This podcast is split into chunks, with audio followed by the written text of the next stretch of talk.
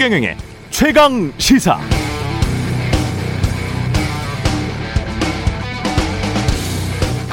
네, 전두환 대통령은 쿠데타와 5.18만 빼면 정치는 잘했다고 한 윤석열 후보에 대해서 어제 수많은 댓글들이 올라왔는데요. 방송 참여 감사드립니다. 좋아요 수 많은 댓글들은 다 상단에 위치해 있으니까 여러분들이 다 보셨을 테고 좋아요 수가 적은 댓글들 중에서 촌철 살인의 댓글 하나만 소개해 드리겠습니다. 시청자 김낙균님의 댓글인데요. 일본이 우리나라 침략한 것만 빼면 다른 건 잘 다스려서 괜찮은 거군. 이런 댓글이었습니다. 자, 윤석열 후보의 말과 비교해 볼까요? 전통이 쿠데타와 5.18만 빼고는 정치는 잘했다. 일본이 한국 침략한 것만 빼면 다른 건 잘 다스려서 괜찮은 거군. 바로 이해가 됩니다. 이 논리 재밌습니다. 이 논리면 예를 들어서 연산군이 사화만 안 일으키고 사람들만 안 죽였어도 성군이었지 라든가 푸틴이 정적 숙청만 안 하고 장기 집권만 안 했어도 러시아 지방 마피아들 때려잡고 국론 통일 잘 되어 있으니까 정치는 참 잘하지 라든가 시진핑이 인권 탄압하고 언론 통제해서 그렇지 중국을 미국과 버금가는 세계 2강으로 만들었는데 정치는 참 잘하지 라든가 베트남이 공산당 일당 독재만 아니면 경제 성장률이 매년 10% 가까이 나왔는데 국민들은 돈 많이 벌었고 정치는 참 잘했지와 같은 논리가 성립됩니다. 듣기에는 그럴듯한데요. 결과적으로는 모두 독재거나 독재거나 독재가 됩니다. 다 참 정치 잘했어요.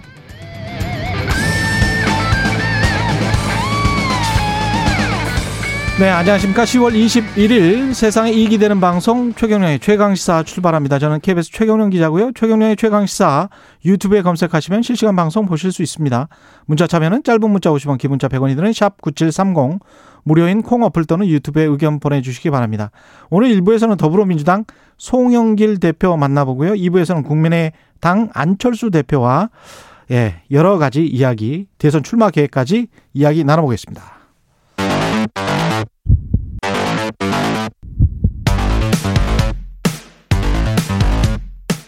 오늘 아침 가장 뜨거운 뉴스 뉴스 unboxing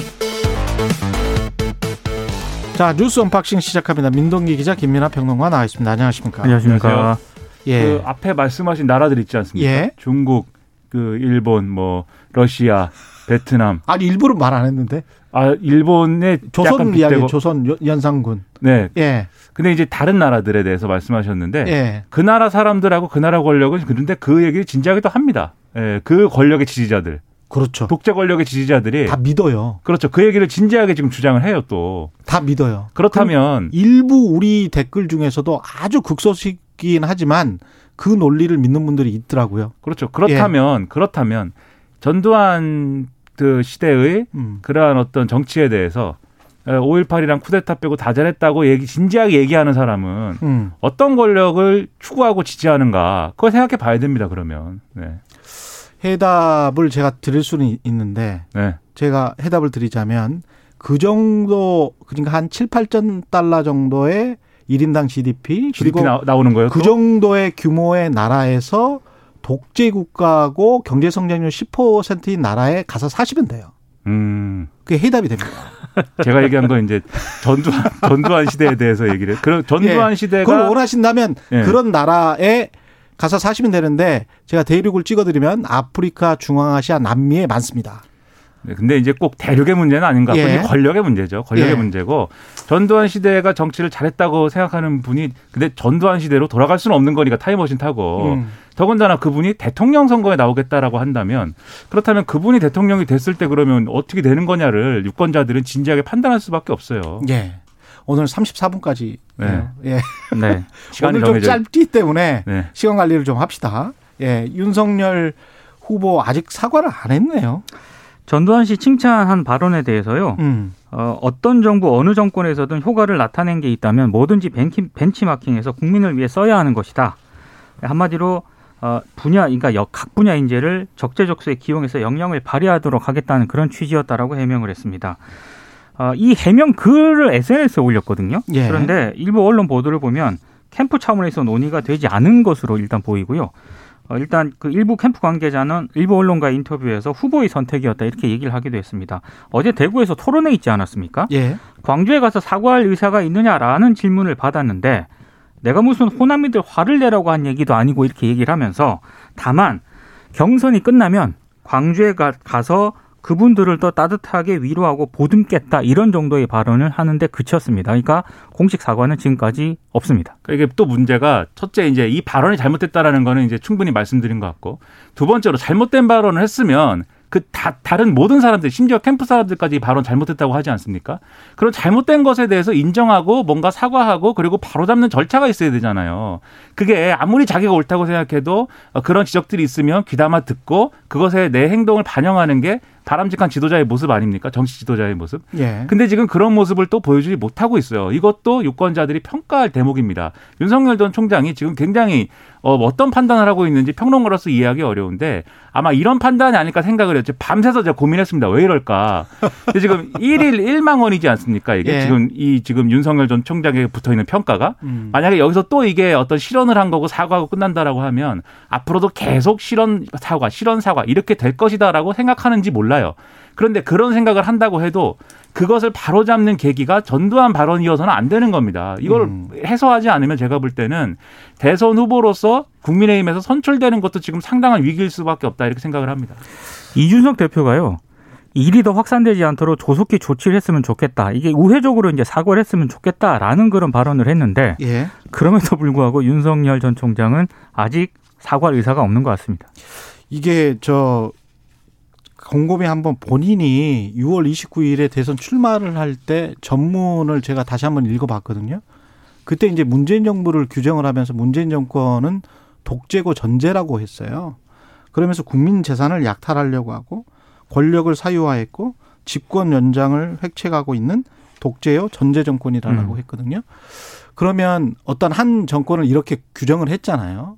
근데 전두환 정권은 본질적으로 역사적으로 국내외 모든 사람들이 민주주의자들이라면 이건 독재 정권이다. 라고 이야기를 하고 있는 거잖아요. 그러면 그 정권에 관해서 어떤 규정이란 말이죠. 근데 문재인 정부는 독재고 전제 정권이면 전두환 정부는 잘한 게 그래도 있다. 5.18하고 쿠데타만 빼면 정치는 잘했다. 다른 분야는 다 잘했다라는 거 아닙니까? 그 말 뜻은 시스템 정치를 했다. 어떻게 이런 발상을 할 수 있는지 모르겠어요. 이게 어떻게 어떻게 해야지 이런 생각을 할 아니, 수가 그러니까요. 있을까요? 인재 각 분야 인재를 예. 적재적소에 배치하는 그런 차원에서 전두환 씨를 칭찬을 했다라고 얘기를 한다면은 예. 다른 사례가 굉장히 얼마든지 많거든요. 그러니까 제가 어제도 말씀드렸지만 기업들 예를 들었으면 아주 적절했단 말이죠. 그렇죠. 예.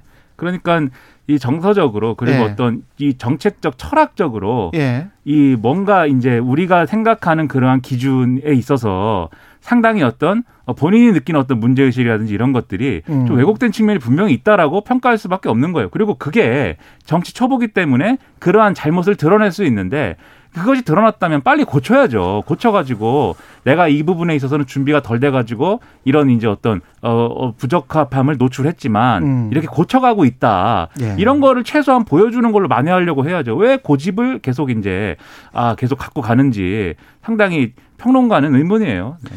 윤석열 후보는 본인의 이제 그 반론은 이렇습니다. 어제 제가 하고자 했던 말씀은 대통령이 되면 각 분야 전문가 등 인재를 적재적소에 기용해 제 역량을 발휘하도록 하겠다는 것. 요거 하나 하고요. 당시 대학생이었던 저는 12.12 모의 재판에서 판사 역할을 하면서 전두환에게 무기 징역을 선고했던 사람이다.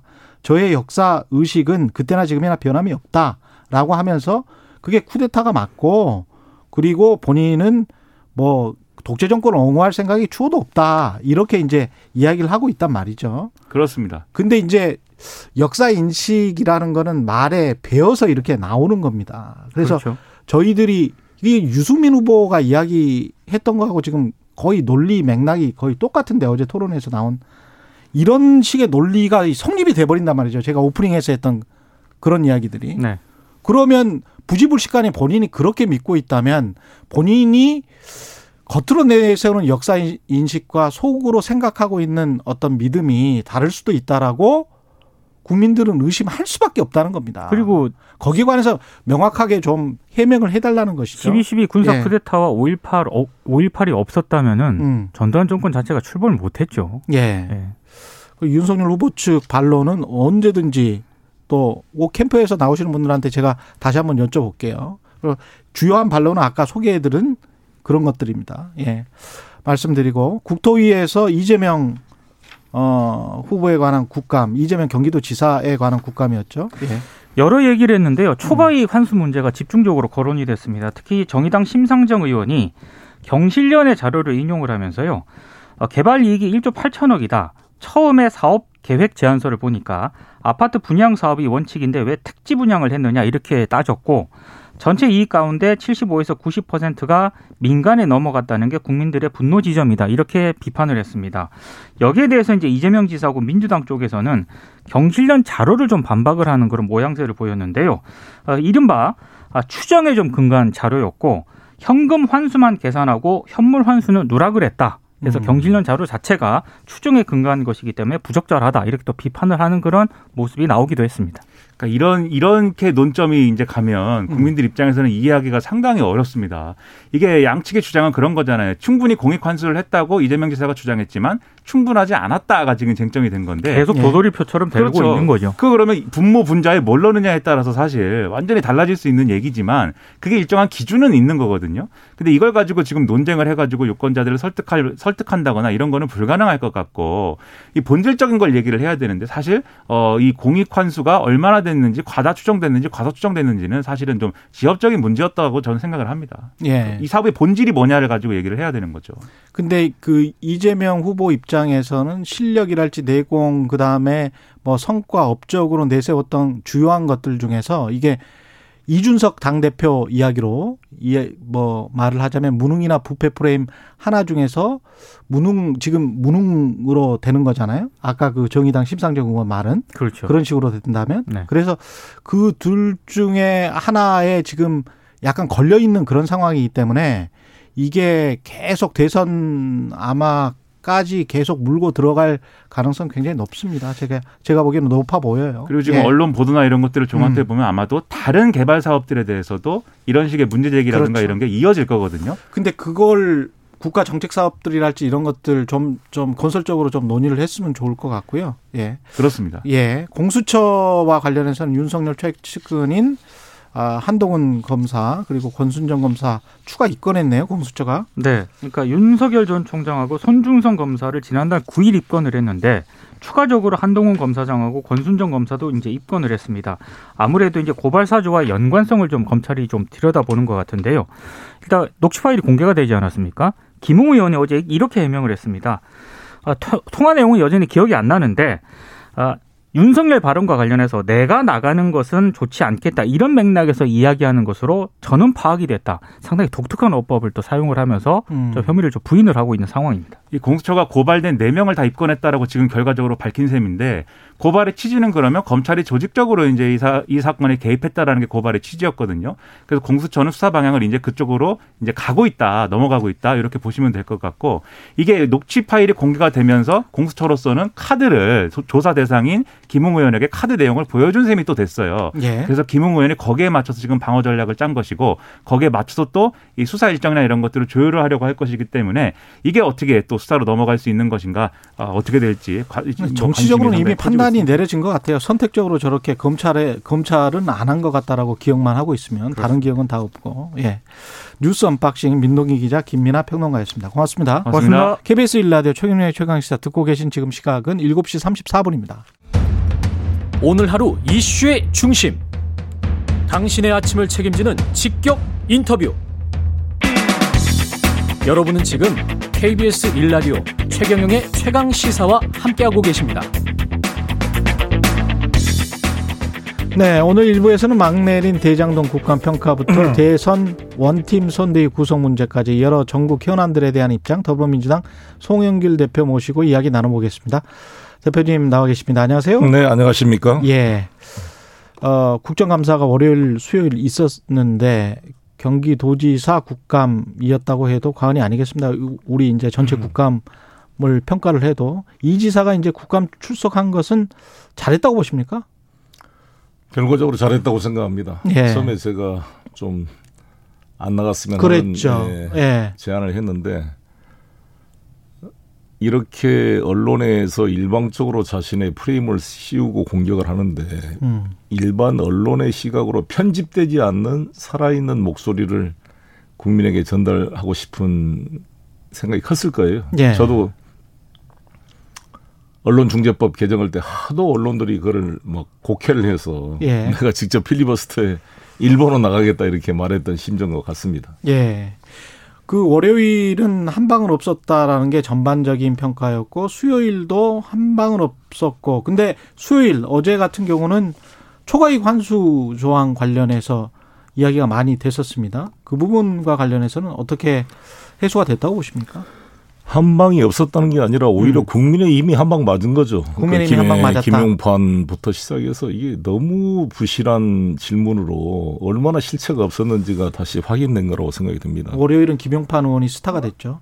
그 예. 초과이익 환수 문제는 제가 계속 강조하지만 유명 연예인이 개런티 계약을 할 때 인기가 좋으면 런닝 개런티로 하는 거잖아요. 예. 시청률이 높아지고 많이 영화가 어뭐잘 되면 흥행이 잘 되면 흥행이 되면 그 비율에 따라 이익을 받는 거고 나중에 더 받겠다. 어, 아직 그렇게 불확실할 경우는 확정 개런티로 받는 거잖아요. 그렇죠. 처음에 그냥 뭐, 제가 예. 인천 시장을 2014년까지 했는데 음. 그때만 하더라도요. 워낙 부동산 경기가 안 좋아서 음. 쭉 가뭄에 비 내리기를 기다리는 그런 심정이었거든요. 2000 몇 년도에? 2014년도에 2014년에 제가 14년까지 시장했으니까 예. 송도 청라 같은 그런 데가 아, 20%밖에 분양이 안 됐어요. 다 미분양이었죠. 예. 예. 맞아요. 뭐 영종도 하늘도시는 뭐 한 80%가 미분양이어 가지고 예. 유령도시처럼 그랬어요. 음. 맨 주민들이 저한테 와서 항의하고 그렇게 부동산 경기가 바닥이었는데 5,500억을 확정 이후로 받겠다는 것은 그쪽 남욱 변호사나 김만배 변론에 따르면 거의 공산당 어, 공산당식으로 예. 개발 이익을 뺏어간 거다 이렇게 음. 볼수 있는 거잖아요.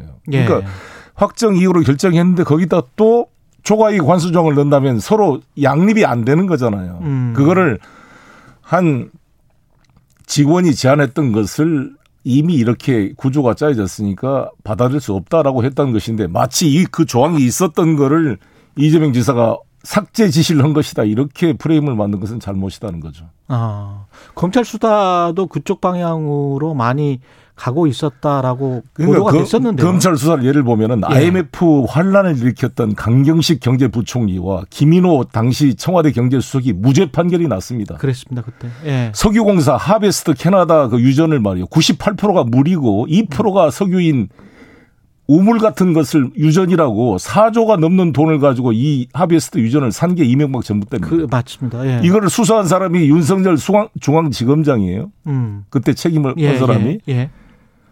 무죄 났어요 강영원이 석유공사 사장 아, 그랬었군요. 다 예. 무죄 판결 아니 음. 우리나라 그 환란을 일으킨 주요 책임자들도 다 그때 국민의힘 전신 소속들 아니었습니까? 음. 그런데 이걸 잘해 정말 유례가 없이 5,500억이라는 돈을 회수한 사람을 상을 못 줄 망정 음. 그 초과이익 환수를 왜 고려 안 했냐라는 걸로 왜 이렇게 부동산 값이 올라서 4천억이 넘는 이익이 남을 걸 몰랐냐 이걸 가지고 공격하는 것은 억울한 거죠. 그래서 오죽했으면 이재명 지사가 뭐 천공스님 뭘 미래를 뭐 계시를 받았냐 예. 이런 이야기를 하는 거죠. 예. 그래서 저는 아주 지금의 시점으로 과거를 재단하는 것은 맞지가 않다 하고 정책적 판단이 이 형, 형사법적으로 처벌될 수가 없어요. 예. 그 김 국민의힘 월요일 날 국감에서요. 국민의힘 김용판 의원 같은 경우에 그 돈다발 제시하면서 뭐 국제 마피아 조직인가요? 그쪽으로 뭐 돈을 받은 것처럼 이야기를 했다가 그게 사실상 가짜 뉴스를 퍼뜨려 버린 게 됐거든요. 이거는 국회 윤리에 제소를 네. 하기로 하신 겁니까? 네, 민주당? 제소를 했습니다. 예. 네, 할 겁니다 오늘. 음. 아니 서울 지방 경찰청장 출신이면 그래도 수사를 상당히 해본 분 아니에요. 예. 보좌관 이런 사진을 가져오면 이게 언제 찍은 거냐, 어디서 입수했느냐, 그렇겠죠. 사실이냐 그렇- 이거 최소한 물어봐야 되는 거 아니에요. 예, 그렇죠. 더구나 생방송되는 국정감사에 음. 여권 대통령 후보를 상대로 질의를 하는 양반이 이렇게 부실하게 해왔을까요? 나는 이거를 알면서 부실한 줄 알면서 어 이재명 후보한테 안 좋은 이미지를 더 씌우려고 하는 또 페인트 뿌리는 식으로 예. 하는 얘기를 하면 더 나쁜 사람이고 음. 아니 바로 확인해 보면 조그만 일반 네티즌이 몇 번 검색을 해봐도 확인된 사실을 예. 어떻게 이렇게 할 수가 있을까라는 안타까움이 들고 이것은 이준석 대표님 같은 합리적인 분이 당에서 징계를 해야 돼요 사실 음. 이게 이게 의도가 당의, 아니었더라도 당의 명예를 완전히 떨어뜨린 거 아닙니까? 미필 뭐 법적으로 보면 미필적 고의였다. 그리고 그 예.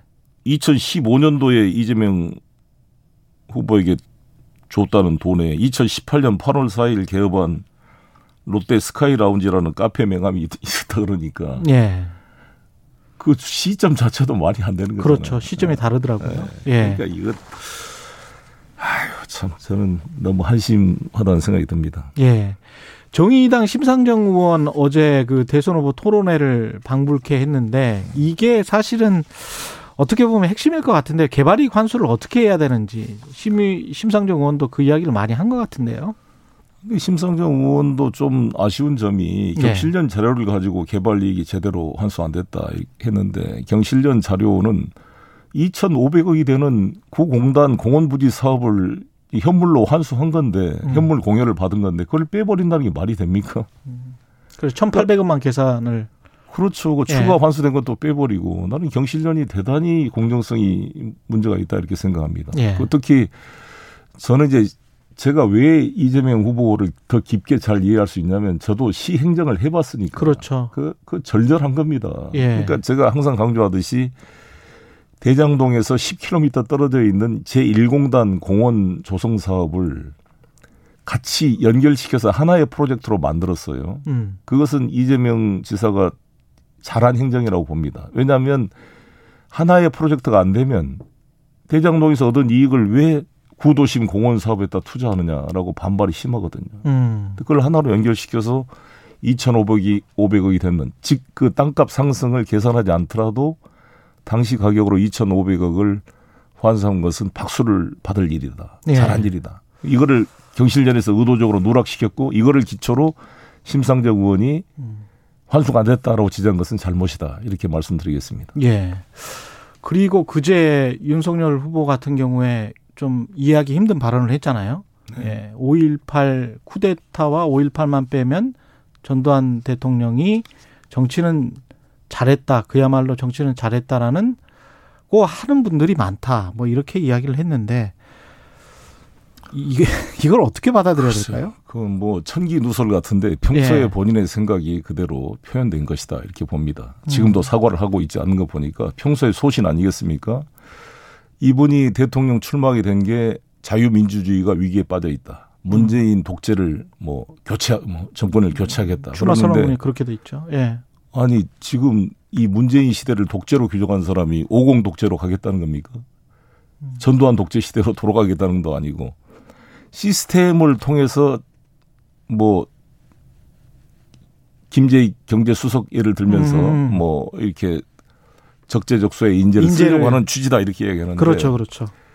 전체적으로 50 시대의 인재를 보십시오. three 허씨, 허문도, 허삼수, 허화평부터 시작해서 정호용, 어, 다. 군인들, 예. 박세직 다 군인들이 다 군인들. 장악을 했습니다. 그다음에 이규호 교육부 장관을 해서 그때 제가 대학생이었는데 우리 학생들 전부 구속시키고 학원에다가 전부 사법경찰을 투입해서 교수들의 교육 내용까지도 통제하고 땡전 누수라 해서 9시만 되면은 전두환 대통령 얼굴이 나오는 이런 시대로 돌아가겠다는 것입니까? 뭘 시스템을 잘했다는 것입니까? 체육관 선거를 통해 대통령을 뽑고 음. 모든 언론을 사찰하고 이런 시대로 가겠다는 것인가? 정말 저는 한심할 뿐만 아니라 당시만 안기부 직원들이 검찰 법원에 다 상주하면서 검찰의 수사와 판사의 판결까지도 간섭을 했습니다. 그게 시스템으로 자란 정치입니까? 윤석열 후보에게 묻고 싶습니다. 광주를 찾아가서 사과할 의향이 있냐고 이제 기자들이 질문을 했는데 이게 무슨 제가 그걸 가지고 호남인들을 화를 내게 하려고 한 이야기도 아니고 이렇게 이야기를 하면서 부정적인 의사를 계속 밝혔습니다. 저는 그것도 잘못됐는데 이건 호남의 문제가 아닙니다. 예. 그렇지 않습니까? 그렇죠. 우리가 예. 6월 항쟁으로 만들어진 대한민국 헌정 질서를 내란 목적 살인죄의 주범이 전두환입니다. 자신의 12.12 쿠데타를 통해 헌정 질서를 부정하고 대통령의 그 정호영 어 당시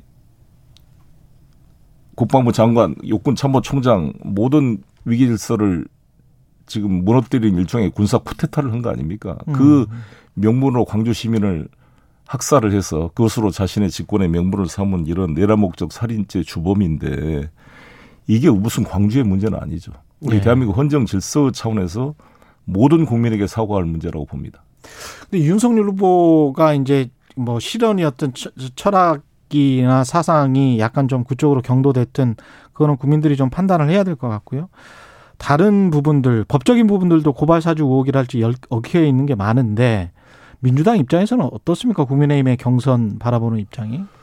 그래서 저는 검찰이 예. 눈치 볼 게 아니라 빨리 결론을 내줘야 된다 이렇게 봅니다. 고발 사주 예? 고발 사주건 같은 경우는 뭐 조성훈 씨 녹취록이 어제 MBC에서도 보도된 걸 보면 어 손준성 검사를 윤석열 총장이 사주했다는 의혹이 거의 진실로 드러나고 있는 거 아니겠습니까? 음. 사실 손준성 검사와 그 밑에 있는 두 분의 검사 세 명이 조직적으로 김웅 그 국민의힘 국회의원 후보와 함께 모의를 한 정황이 드러나는데 이러면 이거는 국기문란이고 총선 개입이고 탄핵 사유입니다. 이건 대통령이 되기도 어렵겠지만 되더라도 탄핵 사유가 될 겁니다. 음. 국정이 운영이 안 됩니다. 빨리 결정을 해서 국민들이 판단할 수 있도록 그리고 국민의힘 당에서 후보 결정하는데 판단할 수 있도록 검찰 수사가 신속하게 종결돼야 된다 이렇게 생각합니다.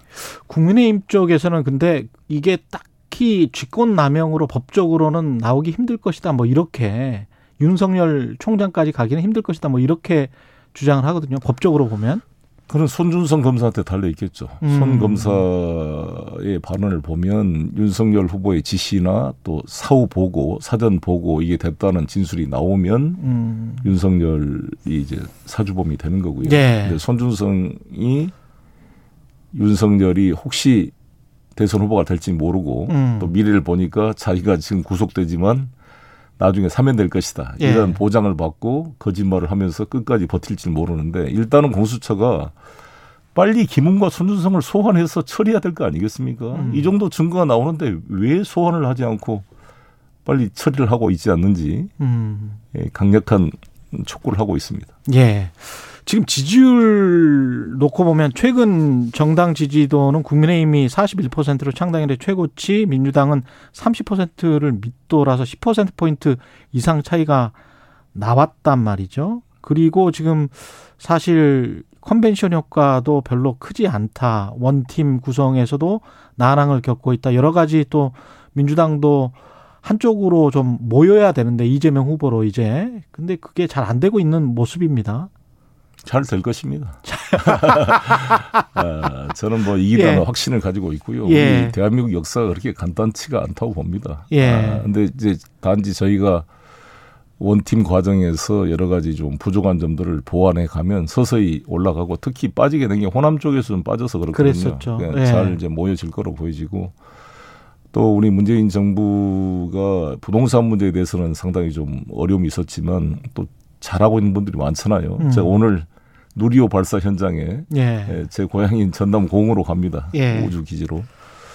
우주 강국 7대 우주 강국의 그런 선포도 있었는데요. 음.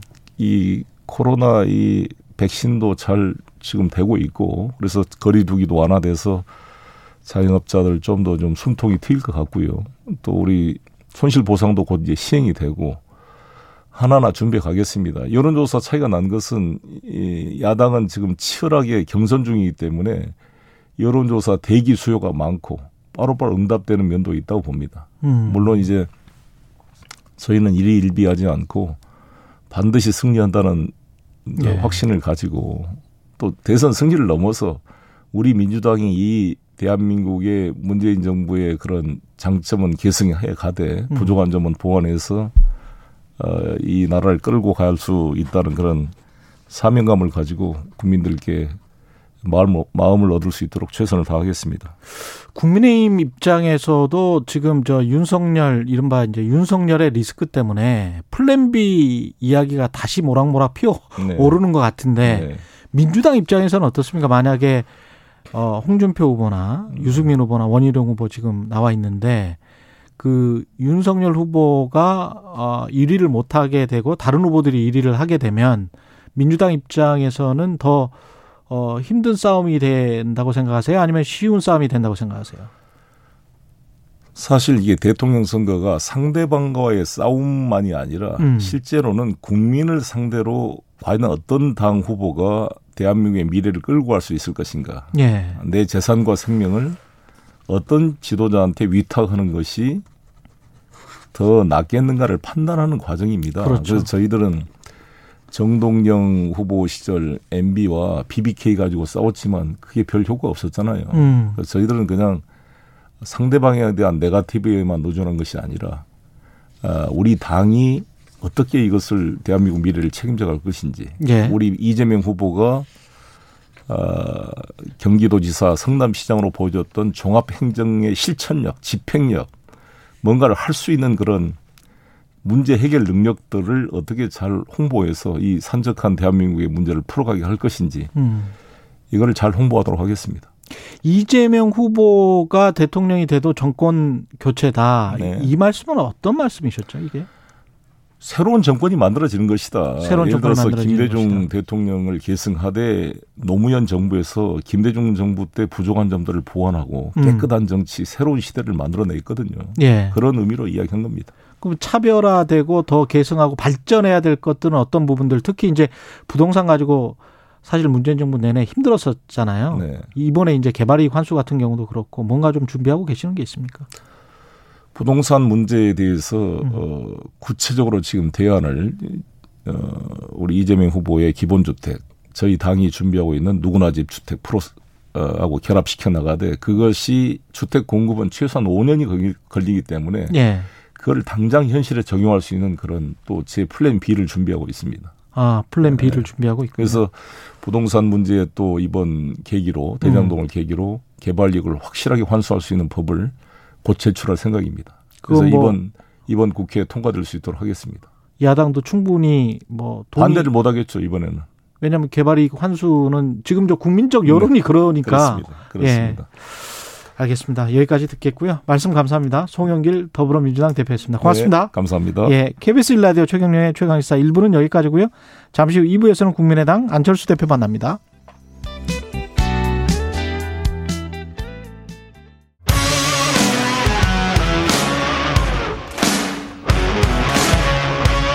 오늘 하루 이슈의 중심 최경영의 최강 시사. 네, 국민의당 안철수 대표 대선 출마 선언이 임박한 것 같다 이런 보도들이 많이 나오고 있는데요. 정치 현안 그리고 본인의 대선 출마 여부 관심사입니다. 예, 연결돼 있습니다. 국민의당 안철수, 안철수 대표님 안녕하세요. 네, 안녕하십니까. 예. 지금 뭐 국정감사는 시청자 입장에서 쭉 보셨을 테고요. 그 다음에 이제 윤석열 후보의 발언도 들으셨을 테고 5.18과 관련해서 어떻게 보셨습니까? 예, 우선 어, 국정감사 이렇게 보다 보면 아마 모든 분들이 같은 심정이실 텐데요. 예. 뭐 혹시나 였, 했지만 역시나였다. 아마 그렇게 말씀드릴 수 있을 것 같아요. 혹시나였지만 역시나였다. 예, 예. 제가 또 언론을 통해서 말씀드린 바가 있습니다만 어, 이번 이재명 국감은 한마디로 모든 걸 알면서도 불리한 것만 모른다고 하는 이재명 지사와 음, 또 다른 한편에서는 모든 거를 다 알지도 못하면서 윽박 지르기만 하는 야당 의원 간의 대결이었습니다. 예. 그리고 뭐 한쪽에서는 이재명 게이트, 한쪽에서는 국힘 게이트, 폭로전만 난무하고 음, 그래서 이렇게 과거만 가지고 이렇게 물어뜯고 싸우는 모습을 어, 보고 국민들께서 어떤 희망을 가지실까 싶습니다. 참 참담한 심정입니다. 대장동 의혹 같은 경우는 뭐가 핵심이라고 그러면 보십니까? 대표님은? 어, 이 대장동 헤이, 게이트 어, 가장 큰 핵심이 사실 1조 원 이상 공공에게 돌아갈 이익을 부동산 특권 카르텔에게 넘긴 거 아닙니까? 그래서 저는 어, 한마디로 이렇게 말씀드리고 싶어요. 어, 당군 일의 최대 어, 무능한 시정이나 또는 당군 일의 어, 최대의 어, 그 부동산 비리 게이트다. 저는 그렇게 말씀드리고 싶어요. 그러면 이런 시스템의 문제인지 사람의 문제인지 그것도 다 이제 진단을 하셨을 텐데 어떻게 그러면 해야 될까요? 그러니까 이번에 어, 이 사건들을 보면 이제 이재명 지사가 중심에 있지 않습니까? 예. 어, 본인은 여기에 관련이 없다고 하는데요. 어, 사실 이걸 보면 어, 이 뭐 100만 원 사업까지도 챙긴다고 자랑을 했었고 어, 이 대정동 사업에 관련해서는 본인이 설계를 했다고 한 사람이 바로 이재명 지사입니다. 본인의 입으로 한 말입니다. 예. 어, 그런데 결국 어, 지금 공공에게 돌아갈 이익을 부동산 특권 카르텔에게 몰아준 결과가 났으니까 음. 이걸 만약에 몰랐다면 이건 정말로 무능한 것이고 그리고 또 그 이걸. 알았다고 하면 그거는 정말로 범죄 행위죠. 근데 어 이번에 그 국감을 받으면서 하는 이야기는 결국은 그 둘 중에서 무능을 선택한 것 아니겠는가. 그렇게 되면 어 본인이 그랬죠. 자기는 어 사람들 평가가 어 비도덕적이지만 일은 잘한다. 뭐 이런 평판이 있었는데 그나마 그런 무기가 사라진 거죠. 음. 그래서 자, 자기도 뭐 도덕성과 상관없이 어, 뭐 결과만 봐달라 유능함이 브랜드다 어, 그런 거 다 포기한 것 아니겠습니까? 예. 지지율 지금 1, 2를 다투는 후보가 이재명 후보 그리고 윤석열 후보인데요. 윤석열 후보 같은 경우는 어 이상한 정치 인식, 역사 인식과 관련된 그런 발언이 나왔지 않습니까? 네. 예. 쿠데타와 5.18만 빼고는 전두환 대통령이 정치는 잘했다라는 분들이 많다. 이것과 관련해서는 어떻게 생각하세요? 어, 저는 크게 잘못된 발언이라고 생각합니다. 그래서 제가 어, 짧게 거기에 대해서 말씀을 드렸습니다. 어, 거기에 대해서는 어, 잘못된 인식을 바꾸고 어, 사과를 해야 된다. 어, 그렇게 말씀드렸죠. 아직 사과를 안 하신 것 같은데요. 예. 그런데 어, 이게 과연 실현, 실현일까 이렇게 생각해 보면 오히려 의도적으로 계산된 발언일 수도 있겠다는 뭐 그런 세간의 평가도 있습니다. 의도적으로 그러니까 계산된 발언? 어, 국민의힘 내부에서 그 전까지는 뭐 확실한 일위였지만 지금은 좀 위협받고 있지 않습니까? 예. 뭐 그리고 또 만약에 선출이 된다고 해도 후보 교체론이 나올 수도 있다. 뭐 이런 말들이 나오다 보니까 음. 어, 이 위기감에서 탈출하기 위해서 우리 국민 전체의 민심보다는 일부 당심에 호소한 것 아닌가. 뭐 이런 추측도 가능할 것 같습니다. 아, 그래요. 그 후, 후보님이라고 제가 부를 수는 없죠. 안철수 대표님은 후보가 되실 겁니까? 저희들 내부적으로 예. 대선 기획단을 출범을 시켰습니다. 거기서 예. 지금 한참 의논 중인 것이 어, 국민의당이 공당 아니겠습니까? 그렇죠. 그러면 국민의당이 이번 대선에 어, 어떤 역할을 어떻게 할 것인가 음. 어, 거기에 대해서 지금 치열하게 논의 중입니다. 음. 그래서 저도 예. 당 대표이기도 하지만 예. 어, 당원이니까 예. 어, 거기서 결론이 나오면 그 결론을 가지고 거기서 제 역할을 찾겠습니다. 결론이 나오면 제 역할을 찾겠다. 그래서 만약에 국민의당의 대통령 후보로 선출되시면 선출되시면 나오기는 하실 거죠. 국민의당 후보로. 제가 우선 의사가 있어야 되고 예. 그 다음에 또 그 저 당원들께서 뽑아 주셔야지 가능한 것 아니겠습니까? 그건 그렇죠. 가정의 가정인데요. 예. 의사는 있으세요? 어, 제가 무엇보다도 어, 제가 뭐 출마를 하든 안 하든 뭐 어떤 역할을 하든 저는 분명한 게 두 가지 생각이 있습니다. 예. 우선 첫 번째로는 어 저는 이번 대선을 어 정말 대한민국의 생존 전략과 미래 담론에 대한 경쟁을 하는 장으로 만들겠다는 그런 생각입니다. 예. 지금 현재 많은 국민들께서 실망하시는 것이 어, 이 대선판을 보니까 무조건 네가티브나 아니면 과거의 일로 발목 잡기밖에는 보이고 있지를 않지 않습니까? 예. 어, 그리고 또 그 면면들도 그 놈놈놈이라는 그런 어, 세간의 평가들이 막 돌아다니고 있거든요. 예. 그러니까 뭐 국- 국민들이 보시기에 아니 어떻게 대선 후보들이 음. 이렇게 어, 나쁜 놈, 이상한 놈, 추한 놈밖에 없냐? 어, 그게 국민들께서 말씀하시는 놈놈놈이거든요. 참 불행한 일이죠. 예.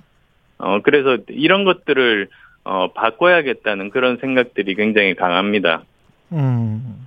그런 바꿔야겠다는 생각이 강하시다는 거는 뭐 나와서 정치를 하고 대통령 후보가 돼야 바꿀 수 있는 거 아니겠습니까?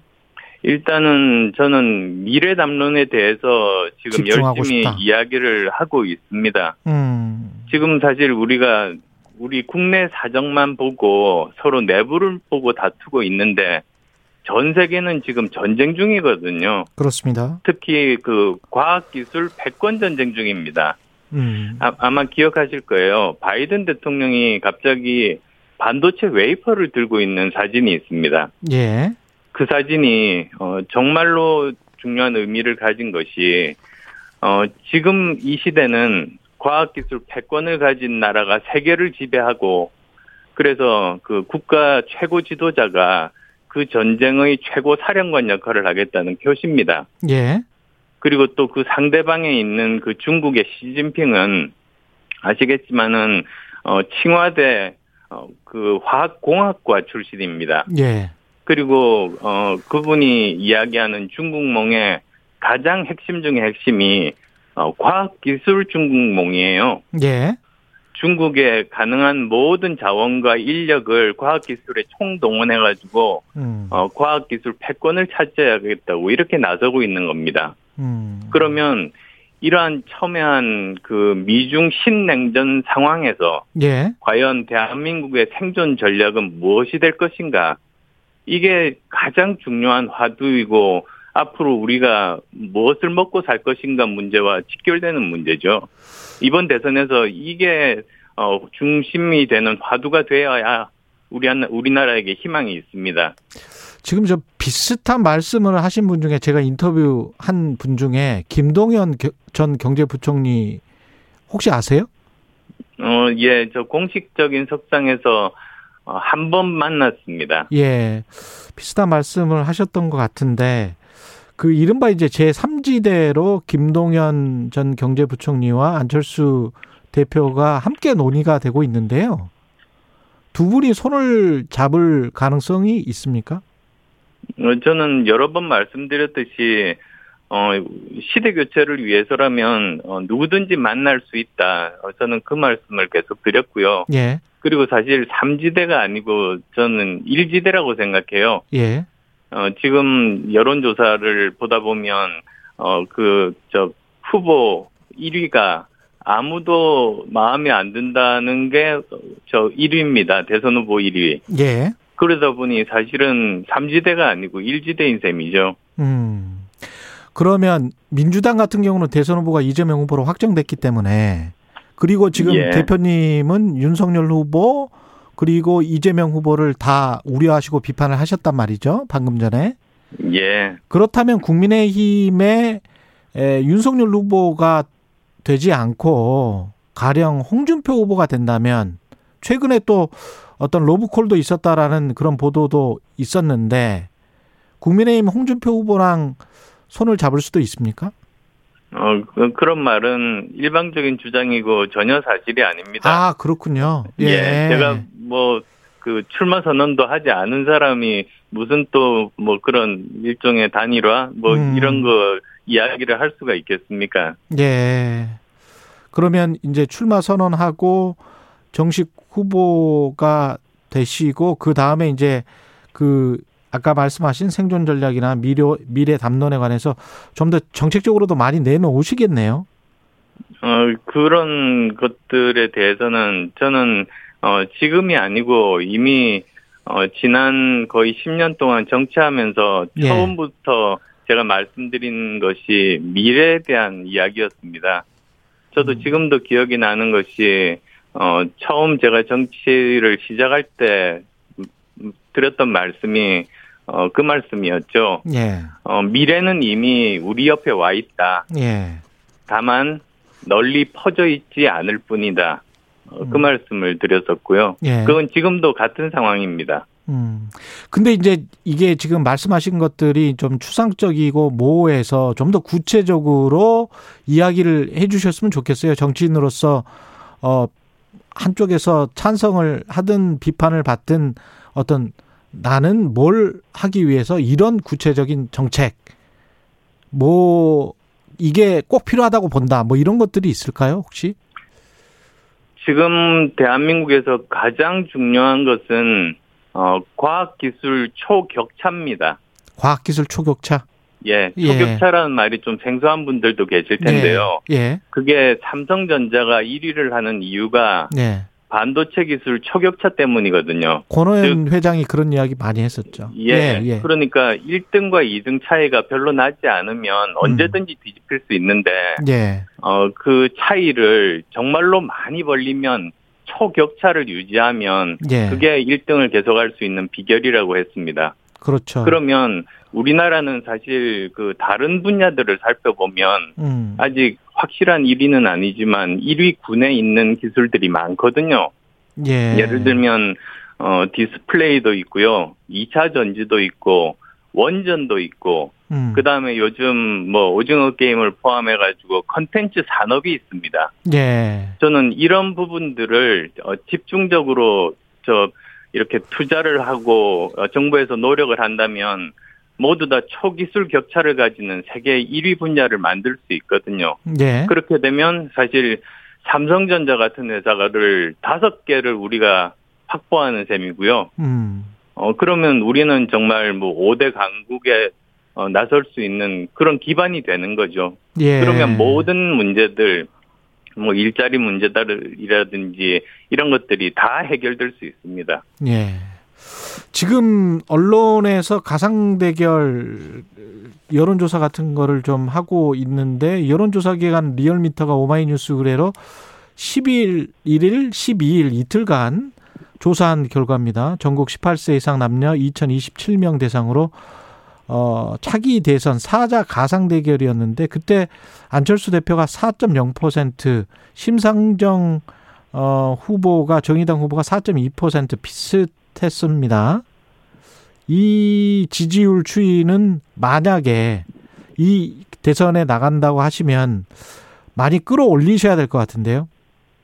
어, 저는 오히려 사실 저만 어, 대선에 출마하겠다는 의사를 밝히지도 않은 사람인데 예. 어, 그렇게 어, 지지율 자체가 나온다는 것에 감사한 마음입니다. 음, 만약에 저 대선에 나오면 이 지지율은 훨씬 더 구체화되고 더 높아질 것이다 이렇게 예상을 하십니까? 어, 그건 국민들 판단에 딸렸지만 예. 어, 제가 우리나라 미래 담론에 대해서 음. 그리고 또 구체적으로 우리가 어, 어떻게 이 위기를 극복할 수 있는가 어, 그것에 대해서 어, 방안을 말씀드리면 음. 어, 그러면 어, 충분히 국민들께서 기대를 많이 가지실 거라고 저는 믿습니다. 예. 국민의힘과 합당은 이제 안 되는 거죠? 국민의당 어, 같은 그때 경우는? 이미 결렬됐죠. 예. 그러면 아 그러니까 사실 생각이 나는 것 중에 하나가 예. 사실 어제 그 구- 국토위 국감이 있었지 않습니까? 그랬죠. 두 번째 예. 국감. 예. 근데 저는 그 국감에서 정말 아 백미라는 표현도 참 어, 쓰기는 힘든데 예. 그 양의 탈을 쓴 개 인형을 이렇게 보인 그 장면 음. 그리고 또 그것에 대해서 이재명 지사가 국민의 힘이야말로 양두구육이라고 한 그 말, 음. 아, 그게 정말, 어, 그 모든 것을 저 말해주는 그런 장면이라고 봐요. 예. 이 장면을 본 어, 주위 사람들이 음. 어, 일반 시, 시민들께서 그렇게 말씀하시더라고요. 참 허탈하다. 이거는 뭐 개그 콘서트가 아니고 개판 콘서트네. 음. 이렇게도 말씀하시는 걸 봤습니다. 그래서 두 당 모두 양두구육이다 이런 말씀을 지금 하고 계시는 겁니까? 어, 저는 그래서 예. 지금 우리나라에게 꼭 필요한 것이 저는 시대 교체라고 생각합니다. 왜 그러냐면 거대 두 양당이 어, 산업화와 민주화의 지난 7, 80년대 사고방식에 그대로 멈춰 있습니다. 그러면서 오히려 발전하고 있는 우리나라 모든 분야를 다 하향 평준화를 시키고 있거든요. 예. 우리가 지금 어 정말 성공적으로 산업화를 이루고 민주화를 이룬 다음에 그 다음 시대로 넘어가야 되는데 음. 그 다음 시대로 못 넘어가고 있는 거죠. 예. 그러다 보니까 예전에 노무현 대통령께서 어 그 새 시대의 그 장 마청이 되겠다고 하셨는데 아, 나중에 보니까 자기는 구시대의 막내더라 이렇게 말씀하셨던데 음. 그 이후의 대통령들이 모두 다 구시대의 막내에 머물러 있었습니다. 예. 그래서 정말 이제 더 늦지 않게 지금 우리에게 꼭 필요한 것은 어, 새 시대로 넘어가는 겁니다. 그 다음 시대로 민 어, 산업화 민주화 그 다음 시대 그러니까 선진화 시대라고 말씀드릴 수도 있는데요. 그 시대로 넘어가는 것이 어, 우리에게는 절체절명의 과제다. 그래서 무슨 정권 교체보다 정치 교체보다도 훨씬 더 중요한 우리의 화두는 시대 교체가 되어야 한다고 말씀드리고 싶습니다. 마지막으로 지금 말씀하신 거를 쭉 들어보니까 20분 가까이 결국은 어 대선 후보가 국민의당 대선 후보가 된다고 하더라도 국민의힘이든 민주당이든 누구와도 손을 잡지 않고 어 정치 교- 교체를 위해서 계속 완주하실 그런 생각인 것 같기도 합니다. 어떻게 저희 보세요? 저희들 당 내부에서 음. 어, 여러 가지 어, 고민하고 있는 그런 부분들이 결론이 나면 그리고 또 제 진로가 결정이 되면 어, 그때 그 자리에서 말씀드리겠습니다. 음. 이 완주 여부 또는 뭐 전략적 연대 여부 이것도 다 열려 있습니까? 아니면 어떻게 돼 있나요? 음, 제, 제가 지금 진, 진로가 확실치 않은데, 예. 어, 그것까지 말씀드릴 그런 지금 상황은 아닙니다. 예, 알겠습니다. 오늘은 뭐 여기까지 들어야 되겠습니다. 그러면 고맙습니다. 네. 예. 네, 감사합니다. 예, 감사합니다. 국민의당 안철수 대표였습니다. 공정, 공익, 그리고 균형. 한 발짝 더 들어간다. 세상에 이익이 되는 방송. 최경영의 최강 시사.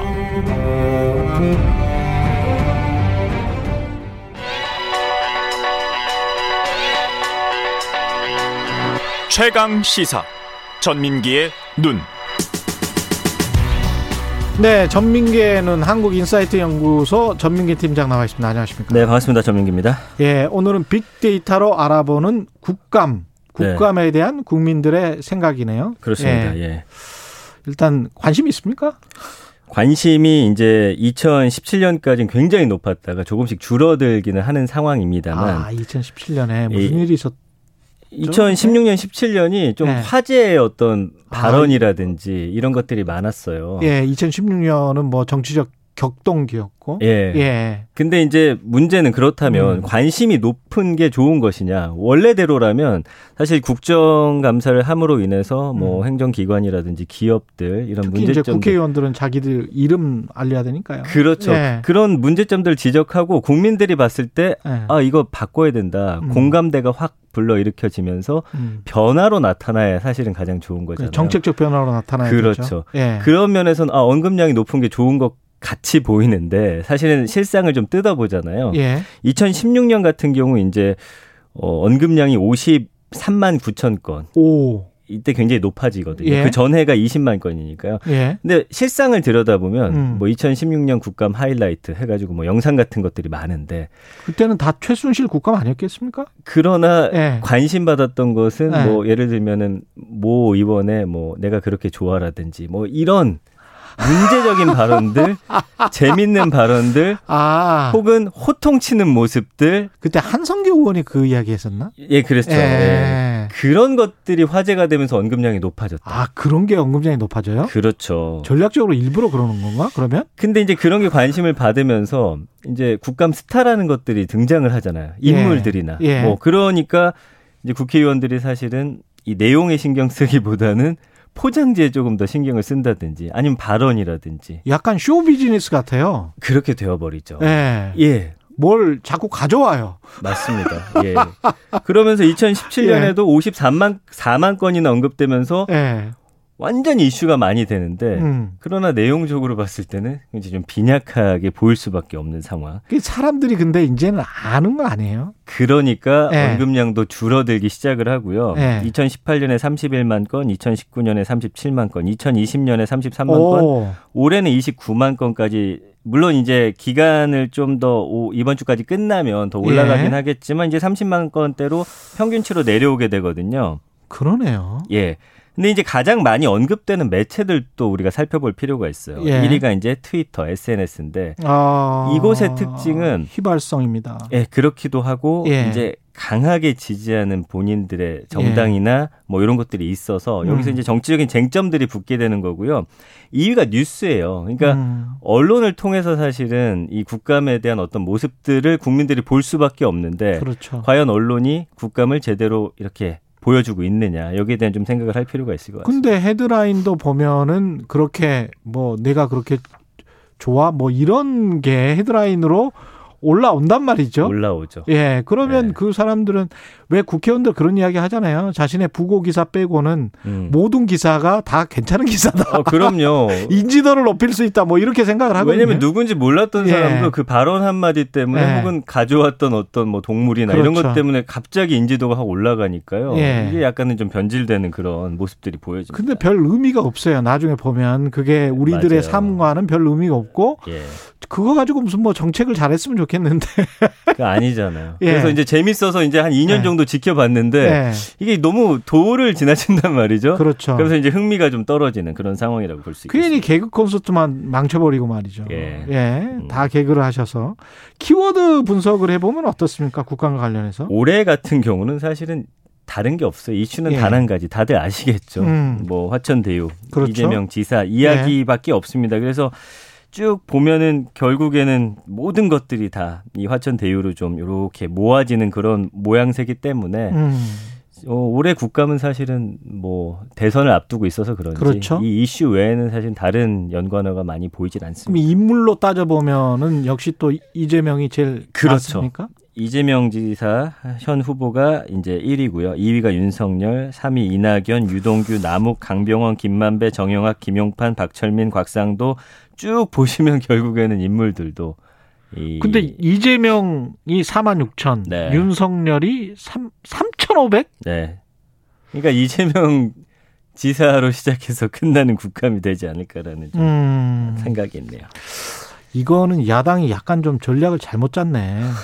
어떻게 보면 이게 트럼프 대통령 음, 관련해서 너무 뉴스가 많이 나오고 네. 이게 그래서 이제 국회의원들이 본인의 부고 기사만 빼면 모든 뉴스가 좋다라고 음. 하는 이유가 사실은 투표를 할때 네. 사람들의 판단이 어떻게 되는가와 또 관련이 있거든요. 음. 국감에서 이렇게 너무 많이 나와버리면 그게 국민의힘 의도대로 된 건지는 모르겠습니다. 이거는 맞습니다. 예. 이게 많이 나왔다고 좋고 뭐 적게 나왔다고 좋고 이거는 나중에 결과를 봐야 돼요. 그렇겠죠. 예, 예, 예, 예. 예. 어떤 이슈들별로 하면 이, 또 마찬가지입니까? 이슈별로도? 이슈도 보면요 역시나 예. 마찬가지인데 그래서 제가 이제 2018년 자료를 좀 준비를 해봤어요. 예. 그때 당시만 하더라도 뉴스에서 보시면 뭐 비리나 유치원 일자리 북한 고용 정규직 관광 뭐 요런 키워드들이 다채롭게 등장을 합니다. 2018년에는 예, SNS에서도 그때 당시 이제 뭐 유치원 관련해 가지고 뭐큰 사건들이 있었잖아요. 아 박용진 의원이 스타 됐을 그렇죠. 때 그때군요. 그러면서 유치원 3법. 예, 뭐 독립 유공자나 헌법, 독도, 뭐 일본, 미국, 음주운전 등등 예. 아주 다양한 이제 이슈들이 음. 다채롭게 펼쳐지거든요. 음. 그러나 올해는 그렇지가 않죠. 그러니까 음. 요거는 좀 차이가 있는데 결론적으로 볼 때는 2018년으로 사실은 키워드 자체는 회귀돼야 되고 예. 그러나 언급량을 높게 나타내고 있는 것들은 아, 너무 우리가 국민들도 사실은 좀 반성해야 될 게 좀 자극적인 제목이나 그렇죠. 그런 어떤 영상들이기 때문에 예. 이것을 어떻게 좀 언론과 국민들이 예. 좀 국가가 좀 좋아지는 방향으로 맞춰 갈 것이냐는 좀 우리의 숙제인 것 근데 같습니다. 정치인들이 계속 그렇게 하는데 또 그걸 또 그 안 볼 수도 없잖아요. 네, 그러니까요. 예. 예, 예, 맞습니다. 이게 국민들이 국감에 대한 어떤 감성이라고 할까요? 마음도 네. 부정적인 비율이 지금 굉장히 높죠. 그렇죠. 22.3 대 75.2고요. 아. 그 안에 이제 부정 75가 부정 부정. 감성. 예. 보면 뭐 의혹이나 논란이거든요. 사실 음. 이게 어떤 또 팩트도 아니잖아요. 사실에 그렇죠. 기반으로 한 것도 아니기 때문에 이거는 좀 감성어 자체도 부정 감성어가 높지만 음. 그 부정 감성어가 어떤 국민들의 분노를 일으키거나 이거는 사회가 바뀌어야 된다. 이런 또 마음은 아니라는 것이죠. 예. 그렇다고 실제적 진실에 또 다가서냐고 하면 또 그런 것도 아니고. 예. 유튜브 관련해서도 요새 뭐 국감 관련 영상이 많고요. 이게 이제 올해 보면요. 한 예. 3,300개 정도 동영상이 올라왔고 3,300 조회수가 좀 개. 놀라워요. 다 합치면 5,700만. 대단하다. 그쵸. 예. 좋아요 수도 292만. 예. 댓글 수도 23만 개. 그렇죠. 그러니까 이제는 이런 국감의 어떤 어 국감을 비춰지는 그 매체가 유튜브로 확 넘어갔다라고 볼 수가 있을 것 같아요. 어. 이건 저작권 문제도 있고 그렇기 때문에 그런 것 같습니다. 예. 왜냐하면 국감은 저작권이 없기 때문에. 맞습니다. 그리고 긍부정 예. 비율도 43대 42로 긍부정이 팽팽하다. 음. 여기는 보면 화이팅 지지하다.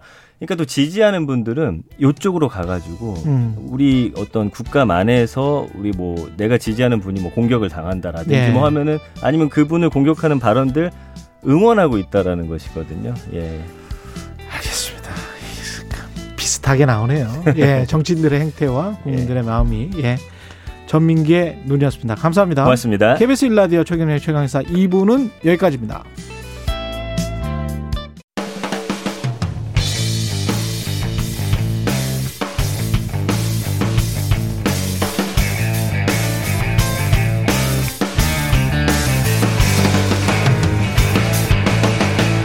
최경영의 최강 시사.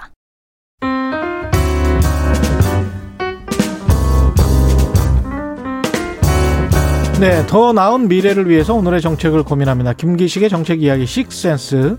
김기식 더 미래연구소 소장 나와 계십니다. 안녕하세요. 예, 안녕하세요.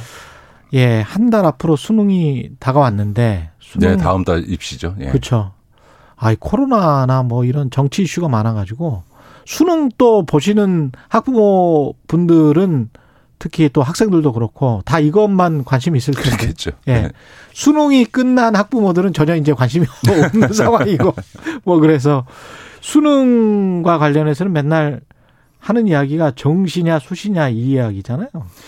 예, 입장이 확 갈립니다. 예. 그러니까 이제 대개 이제 교사 단체, 전교조나 그 또 교원 단체 음. 그 교수들이나 대학 측은 수시를 유지해야 되고 심지어 확대해야 된다 이런 입장을 갖고 있고 예. 학부모들은 이제 정시를 확대해야 된다는 입장이 되게 강합니다. 그 이유가 이제 교사들 입장에서는 수시가 이제 주로 학생부 종합전형에 의해서 이루어지니까 아 이제 그 점수 시험 점수 위에 교사의 평가가 들어가는 게 좋다 이런 입장이고 대학이나 교수들 입장에서는 대학의 학생 선발의 자율권이 수시가 클수록 자율권이 많거든요. 예. 여러 가지 수시 전형 방식을 가질 수 있으니까 이런 부분에서 이제 선호하는 거고 학부모들은 이 수시라고 하는 게 제일 크게는 이 학생부 종합 전형부터 시작해서 음. 공정성을 믿을 수 없다. 결국은 아름아름 관계로 어 이게 불공정하게 이루어지는 거 아니냐라고 하는 요, 즘 시대의 화두가 공정인데 공정. 예. 이 불공정의 대표적인 어, 상징 중에 하나가 바로 이 수시 어다 이렇게 보는 거죠. 근데 그 왜 선진국들은 사실은 수시를 많이 하지 않습니까? 수시와 같은 그 논술도 많이 보는 것이고. 아니요. 수시 예. 외국에 수시가 많다 이렇게 얘기하기는 어렵습니다. 그러니까 논술 시험이랄지 예, 예. 그건 시험 이제 스펙이라는 거를 굉장히 중요시 하잖아요. 아, 그거는 이제 예. 미국이 아주 독- 독특한 예. 경우입니다. 이제, 이제 지금 우리나라 같은 경우도 수시를 도입할 때 예. 미국과 미국의 사례들을 많이 들어서 얘기를 했는데요. 사실은 그렇죠. 예. 수시에 여러 가지 문제가 있는 게 맞습니다. 그러니까 네. 예, 예를 들어서 특히 서울대가 수시로 많이 뽑았는데요. 예. 아, 거의 3분의 2, 한 70%를 수시로 뽑았습니다. 음. 어, 뭐, 누구는 수시를 축소하고 정시를 늘리게 되면 오히려 전국의 이 어떤 일반고 학생들의 선발이 줄어든다. 수시화에서도 오히려 서울대 같은 경우에 어, 전국의 고로 어, 선발이 된다라고 얘기하는데 그거는 어, 우리가 문제 삼는 수시 때문이 아니고 음. 어, 기, 어, 지역 균형 선발 때문에 예. 전국의 하여간에 모든 기초 단위별로 한 명 이상씩은 반드시 모든 학교 한 명 이상씩은 음. 아, 선발해 주도록 하는 제도 때문에 그런 것이기 때문에 그걸 수시 제도 때문에 그런 효과가 있다라고 하는 거는 좀 어, 통계 왜곡이라고 봐야 되고요. 음. 그런데 이제 단적으로 이런 겁니다. 제가 뭐 특정 과를 거론하지 않겠습니다만 뭐 대학까지만 하면 사범대나 인문대의 서울대, 서- 사범대 인문대 특정 과들은 음. 100% 수시로 뽑습니다. 서울대학교에 예, 예. 그러니까 전체적으로 서울대 평균이 한 70%인데 어, 특정 대학의 특정 과들은 100% 수시를 뽑습니다. 이런 대학들의 공통점은 왜 정시를 안 뽑냐면 예. 정시로 뽑으면 그 대학의 커트라인이 공개가 됩니다. 아 그래요? 그렇게 되죠. 아. 정시로 뽑는 순간. 그렇죠, 그렇죠. 그러니까 서울대에서도 이른바 비인기학과인 아. 영문학과를 제외한 어문 계열이나 예. 사범대 일부 학, 대- 과들 같은 경우에는 만약 정시로 뽑게 되면 음. 그 대학의 과에 음. 이 커트라인 성적이 정시 성 합격 선이 드러나기 때문에 그거를 피하기 그걸 위해서 피하기 위해서 100% 어, 수시로 뽑습니다. 그런데 예. 그 100%로 뽑는 수시 학생들의 거의 태, 대부분이 거의 8, 90%가 특목고, 자사고, 강남 출신의 학생들입니다. 그런데 그것이 아. 과연 공정한 심사에 의해서 이루어졌다고 볼 수 있느냐라고 하는 문제고요.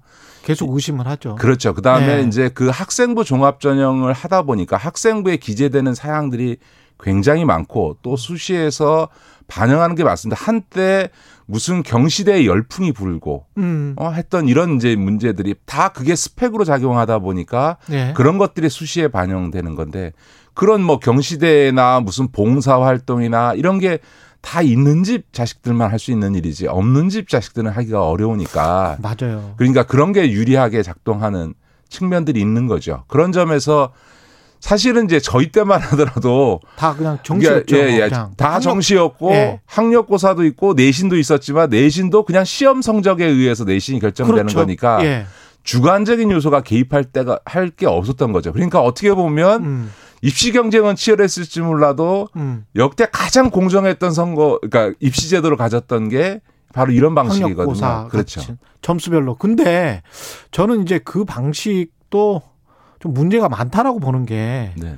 사지선 다 잘 찍어서 잘 외운 사람들이 어 이게 그 좋은 대학 가고 좋은 직장 얻고 한국을 리드하고 이런 게 이게 바람직한가? 이- 예, 예. 수시를 옹호하시는 분들이 그런 얘기들을 많이 하시는데 그거는 예. 좀 논점을 왜곡하는 겁니다. 왜냐하면 그 거는 시험 방식을 어떻게 할 거냐의 문제인 거지 음. 지금처럼 수시냐 정시냐의 문제는 아니거든요. 음. 그러니까 얼리 사실 우리 수시 제도라는 게 미국의 예. 얼리를 뗐다는 거죠. 그러니까 이런 정식 정식으로 뽑기 전에 미리 예. 선발해 왔 하는 미국의 얼리 제도를 그렇죠, 가져와서 그렇죠. 한 거고 사실 예. 미국은 심지어 돈 내면 입학시켜주는 기부 입학 제도도 있고요. 그렇습니다. 예. 실제로 그냥 그 스펙 갖고 뽑는 게 맞습니다. 거기는 음. 그냥 돈의 논리로 대학에서 선발을 하는 데니까 그리고 음.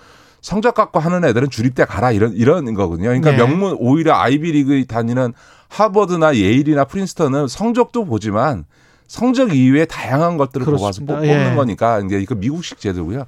앞서 말씀드렸던 것처럼 객관식 사지선다형으로 그 사람 뽑는 게 맞냐라고 하는 문제제기는 정당할 수 있습니다. 음.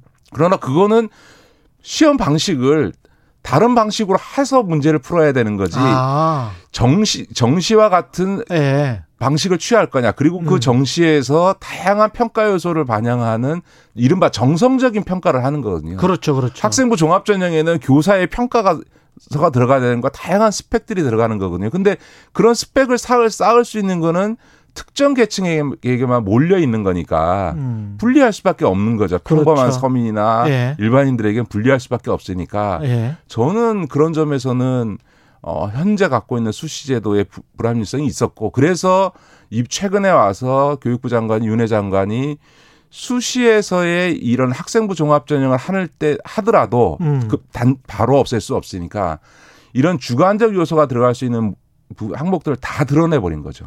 아, 그래서 이제 뭐그 학생부에다 기재할 수 있는 경력이나 봉사활동 이런 거 다 빼게 빼고 만들어서 그거를 아예 그 소위 입시에 예, 반영할 수 없도록. 이렇게 만든 거죠.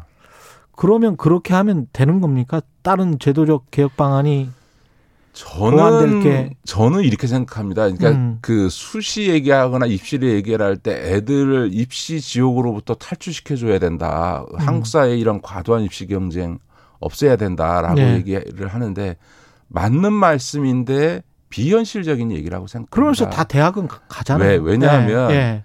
사회가 학벌을 차별하, 차별하는데 그럼요. 어떻게 예. 입시에 경쟁이 없겠습니까? 그 다음에 시험이라는 게 다 경쟁인 거죠. 경쟁을 없애는 시험이라는 건 있을 수 없는 거거든요. 음. 어? 그러니까 예- 예를 들어서 이게 무슨 우- 운전면허증 따는 것도 아닌데 어쨌든 경쟁이라는 게 없는 게 없다. 이- 우리가 많이 예를 들면 그 유럽 예를 많이 듭니다만 예. 프랑스 같은 경우는 아예 음. 그랑제골이라고 아예 계층이 다른 그 그러니까 급이 다른 이 그 대학들이 있는 거죠. 그런 예. 그런 점에서는 어 우- 우리하고는 좀 다르다. 예. 이- 이렇게 좀 봐야 될 것 같고요. 그런 점에서 입시에서 제일 중요한 건 사실은 공정성에 대한 승복이잖아요. 음. 저는 그, 런 점에서 보면 저도 사실은 대학 고등학교 2학년 때까지 공부를 예. 별로 학업에 뜻이 없다가 예. 고등학교 3학년 그냥 열심히 해서 내신은 안 좋은데 그냥 학력고사 점수로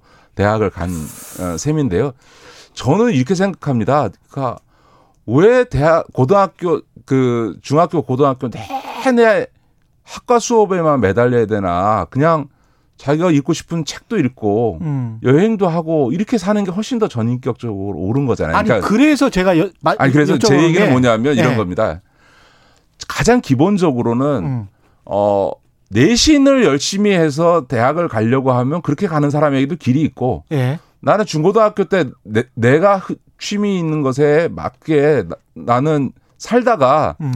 아 마지막에 바짝 공부해서 가겠다. 지금 식으로 얘기하면 우리 때는 저희 때는 학력고사지만 수능 봐서 나 가겠다라고 하면 수능과 점수 가지고도 갈 수 있게 하고 수능도 좀 애매하고 내신도 애매한 사람은 이 두 가지를 다 반영해서 갈 수 있게 하는 게 맞지 않냐. 그래서 저는 이렇게 생각합니다. 그러니까 어 수능으로 한 3분의 1 뽑고 음. 그 다음에 내신으로 3분의 1 뽑고, 그 다음에 수능과 내신을 반반 합친, 합산 점수로 뽑는 걸로 한 3분의 1 뽑으면, 다 점수네요. 그래도.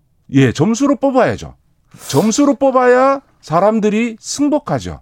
아니 저는 이게 좀 생각이 약간 좀 다른 게 네. 대학의 경쟁력이라는 측면에서 가령 해외 유명 대학에 어 제가 아는 아이들도 해외 유명 대학에 합격을 했는데 서울의 주요 대학에 합격을 못하는 사례들이 꽤 있어요. 네네. 근데 입시 제도가 완전히 다르기 때문에 네. 근데 대학 서열을 보면 USA 투데이랄지 뭐 이렇게 해외 주요 대학들 랭킹 쭉 보면 한국 같은 경우는 서울대학이 뭐 100위권이고 다른 대학은 뭐 말할 것도 없고요. 그것보다 훨씬 높은 대학들이 아시아에도 많거든요. 네. 미국이나 뭐 유럽은 말할 것도 없고. 근데 그런 대학에도 합격하는 아이들이 네. 어떻게 한국의 주요 대학에는 합격을 못 한다는 거죠? 아, 근데 그 전 세계에 있어서의 대학의 예. 서열 문제는 음. 사실은 입학하는 학생의 수준에 의해서가 아니라 재직하는 교수들의 논문에 의해서 주로 많이 결정되고 그 다음에 학교의 어떤 인프라와 관련된 거기 때문에 예. 저는 대학에 입학하는 학, 학생의 학생들. 수준과 관련해서 보면 대학 굉장히 경 쟁력과 아, 상관없다. 저는 별개의 문제라고 생각하고 아, 저는 예를 들면 서울대학교가 서울대학교인 이유는 예. 딴거 아닙니다. 서울대 교수들이 뛰어나서가 아니라 대한민국에서 제일 뛰어난 사람들이 서울대를 가기 때문에 서울대인 거죠. 그러니까 예. 우리나라 대학은 그냥 선발 단계에서 걸르고 걸러서 제일 잘하는 놈 뽑아서 자기 대학의 위상을 유지하는 거지. 그렇게 해서 뽑아- 잘잘 키워놔야 되는데. 예, 뽑아서 대학이 교육해서 인재를 키우는 대학은 제, 가 보기엔 거의 없다. 그게 우리나라 대학 교육의 그러니까요. 문제이죠. 자, 예. 그러면 그런 우리 사회가 그 특성이 그렇다는 겁니다. 예. 그러면 제일 중요한 거는 입시에 있어서 공정성에 대한 승복이 필요하죠. 다만 아까 우리 최 기자도 얘기했던 것처럼 어떻게 사람을 획일적으로 뽑냐라고 음. 얘기하는데 그거와 관련된 중요한 변화가 25년부터 이루어지는 고교 학점제 예. 그리고 그것에 의한 입시제도의 변화라고 저는 생각합니다. 어. 예를 들면 이런 겁니다. 왜 국영수 및 사회가 사회 과목이나 과학 과목까지 모두 다 잘해야만 합니까? 그렇지는 않거든요. 그러니까요. 자기는 수학은 못해도 난 국어 열심히 해서 국어 잘해. 어? 내지는 그럼 어문계열 가면 되잖아요. 예, 예. 사, 사, 사범대학 을 예. 가는 데 있어서 필요한 나는 사회 과목들 잘해라고 하면 그걸로 하면 되거든요. 자, 그러려면 어떻게 해야 되냐면 고교학점제라는 게 뭐냐면 자기가 천편일률적으로 수업을 듣는 게 아니라 자기가 좋아하고 관심 있는 과목을 심화해서 들을 수 있습니다. 수학을 잘하면 수학 1은 공통으로 듣지만 아. 수학 2, 3을 들을 수 있고 내가 국사에 관심이 있으면 국사 2, 1을 듣지만 2, 3도 들을 수 있고 내가 문학에 관심이 있어서 국어 1을만 평균적으로 모두가 국어 1을 들어야 되지만 내가 음. 국어 2, 3을 들을 수 있으면 그렇게 심화된 과목을 들으면 가점을 더 줍니다. 가점을 더 준다. 그렇죠. 아. 더- 그러면 대학은 어떻게 뽑냐 하면 국문학과에서는 나는 다른 거 안 보고 그렇죠. 국어 점수와 관련해서 평점을 평 배점을 80% 음. 주겠어. 우리는 국어 학 국문학과니까 수학은 배점 안 줄래. 그렇죠. 이, 이렇게 해서 그냥 문학에 관심 있는 친구는 수학과 상관없이 문학 과목에 갈 수 있고요. 음. 또 수학을 잘하는 친구는 수학만 하지 이과적이어서 이, 이, 저, 소위 사회학 이런 거 모르겠는데 그거 굳이 안 해도 되게 하는. 다시 말해서 선발의 다양성을 을 만드는 데 있어서 정성적 요소의 의사가 아니라 점수로도 얼마든지 그런 할수 있다.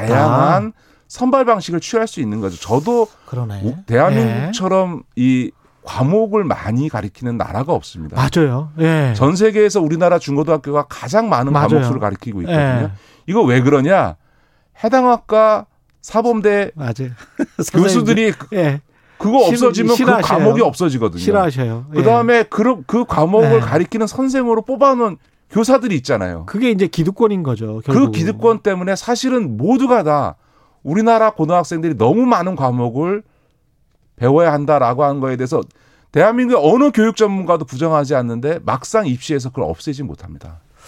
아, 김규식 소장님이랑 이야기 하다 보면 이렇게 쭉 사회가 어떻게 연결돼 있는지 또 생각을 할 수 있게 되고 그래서 참 좋은 것 같습니다. 다른 이야기도 해야 되는데 반려동물 이야기는 다음 시간에 하기로 하고. 네, 네, 예, 네. 예. 오늘 말씀 감사하고요. 지금까지 김기식 더 미래연구소 소장이었습니다. 고맙습니다. 네, 고맙습니다. 네, KBS 일라디오 최근의 최강시사 듣고 계신 지금 시- 시각은 8시 46분으로 향하고 있습니다.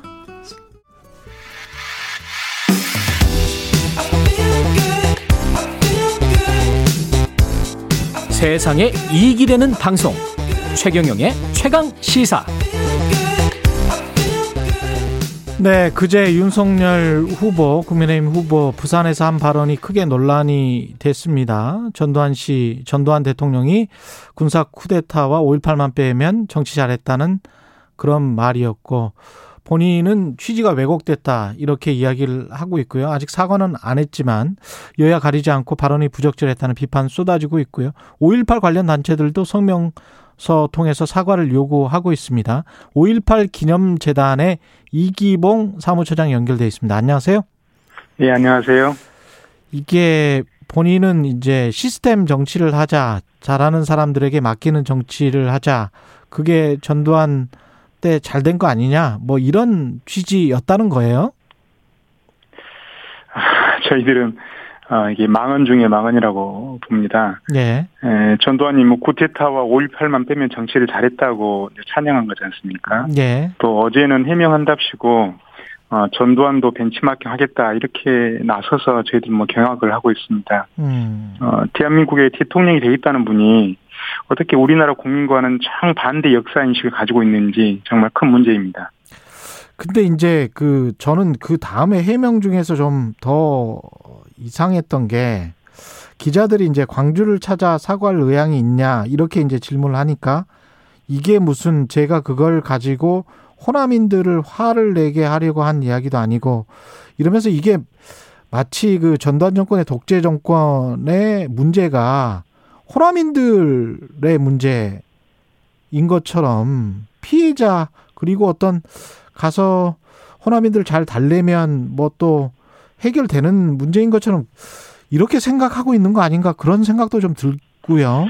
예, 저도 뭐 그런 문제, 그런 발언 보면서, 예. 아, 이분이 이 5.18과 그 다음에 그 전두환 군사 정권을 호남의 문제로만 이렇게 예, 압축해서 그렇게 축소해서 보고 있지 않나 이런 우려를 좀 했습니다. 예. 어, 이런 문제는 지금 뭐 호남인의 문제만이 아니고 어, 1980년대 당시를 살던 살았던 그런 모든 국민들 그리고 또 그런 군사 정권의 피해를 8, 90년대가 쭉 우리가 그 안고 왔지 않습니까? 음. 어, 그 시대를 살았던 모든 국민들이 인식하고 있는 문제인데 에, 마치 음, 호남의 문제로만 그리고 마치 자기가 가서 달래주면 해결될 수 있는 문제로 이렇게 본다는 데에서도 어, 이런 그 천박한 역사 인식이 이렇게 뭐 종합 선물 세트처럼 이렇게 드러나고 있는 게 아닌가 이렇게 생각을 합니다. 이게 지난 사실 그 1980년 이후에 이게 반복됐던 게 어, 처음에는 역사를 부정하려고 했고, 그 다음에는 역사를 인정을 하고 난 다음에도 망언이 계속되고, 망언이 계속되고 나서는 가서 사과하고 무릎 꿇고, 뭐, 어, 약간 눈물 흘리고, 그 다음에 또 비슷한 망언이 계속되고, 그러면서 호남 사람들에게만 어떻게 하면 뭐, 뭐가 다 해결되고, 그 다음에 또 그 다음에는 정상적인 것처럼 또 이야기를 하고 뭐 이런 지금 한 20년, 30년이거든요. 예, 그래서 뭐 저희들도 어 이제 기억을 되돌려 보면 한 2년 전에 자유한국당 의원들이 망언 국회에서 망언을 했잖아요. 예, 어 그리고 한교안 대표가 5.18 기념식에 참석해서는 안 된다고 강력 항의도 있었고, 예, 그리고 또 얼마 전에는 어 김종인 대표가 내려와서 또 무릎으로 뭐 사과하고, 또 윤석열 대그 저희 어 뭔가요 후 후보. 예. 여보세요? 여보세요? 예, 전화가 잠깐 끊겼나요? 예. 5.18 기념재단의 이기봉 사무처장과 아, 전화 통화를 하고 있는데요. 잠시 전화 끊긴 것 같습니다. 다시 연결해 주시고요. 예. 관련해서 윤석열 후보 는 이제 여러 가지 변명을 하고 있는데 이게 단순한 말 실수라고 보기에는 역사 인식에 좀 문제가 있는 것 같습니다.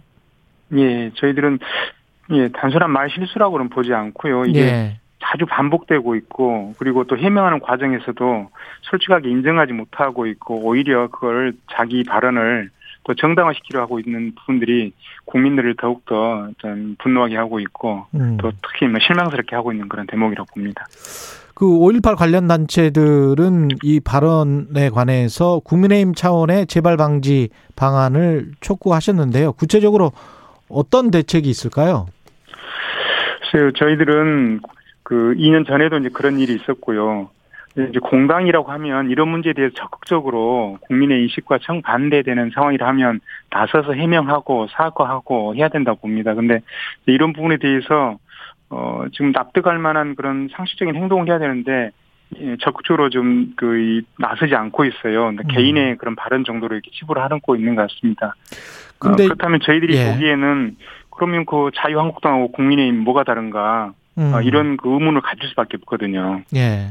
근데 국민의힘이 이제 부정하고 싶었던 과거는 사실은 쭉 따라 올라가면 자유한국당이 아니고 민주정의당이란 말이죠. 민주정의당은 이제 전두환 씨가 만든 정당이고 그게 이제 민주로 민주와 정의라는 이름의 먹칠을 한 정당인데 독재를 하면서 근데 이제 그거는 아니다. 우리는 이제 달라졌다라는 거를 계속 뭐 새누리당 뭐 한나라당 뭐 있을 때부터 그거는 아니다. 우리는 그리고 이제 국민의힘도 계속 그렇게 이야기를 했고 이준석 국민의힘 대표도 이 그런 후보들이 이제는 없다. 우리 당에는 그런 이야기를 아주 최근에까지도 했어요. 근데 윤석열 후보가 지금 이런 이야기를 해버려서 그러니까 그간 해왔던 그 약속이나 또 사과나 참배 이런 것들이 전부 다 진정성이 없이 어떤 당시 그, 그 당시만 좀 잠깐 넘어가려고 하는 그런 쇼, 쇼가 아니었나 이렇게 저희들은 또 의심할 수밖에 없고요. 예. 오히려 어, 지금 뭐 노력하시는 분들은 뭐 노력할 거라고 봅니다. 하지만 전체적인 그런 국회의원들의 발언이나 후보의 발언 이런 것들이 국민들의 큰 영향을 미치지 않습니까? 음. 어, 당 차원에서 적극적으로 나서서 어, 이 문제에서 해명하고 사과하고 또 어떤 필요한 조치가 있다면 해야 된다고 봅니다. 그래서 저희들은 제가 이제 보기에는 그래요. 어, 우리가 코로나에 걸리면 2주간 격리를 하잖아요. 예. 예, 그렇듯이 이렇게 망발을 한 사람들은 최소 한 2주 정도는 격리를 시켜서 일체 언론 보도를 좀 못하게 하는 그런 것도 하나의 어떤 뭐 방법이 아닌가 생각을 합니다.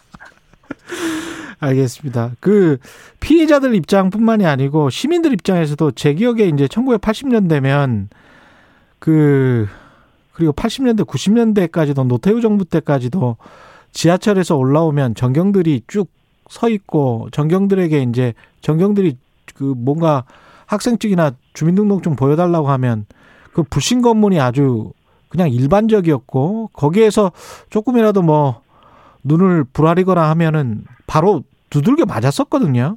그리고 두들겨 예, 맞고도 어디 가서 하소연할 데도 없었어요 그때는. 그리고 뭐 여학생들은 뭐 성추행 비슷한 것도 공공연하게 당했었고. 근데 그때 상황을 지금 시스템 정치가 잘 됐던 상황으로 묘사를 하고 있단 말이죠. 그러니까 그런 부분들이 어 실은 그 5.18이나 쿠데타라든가 이런 게 그때 한 번만 딱 있었던 게 아니잖아요. 예.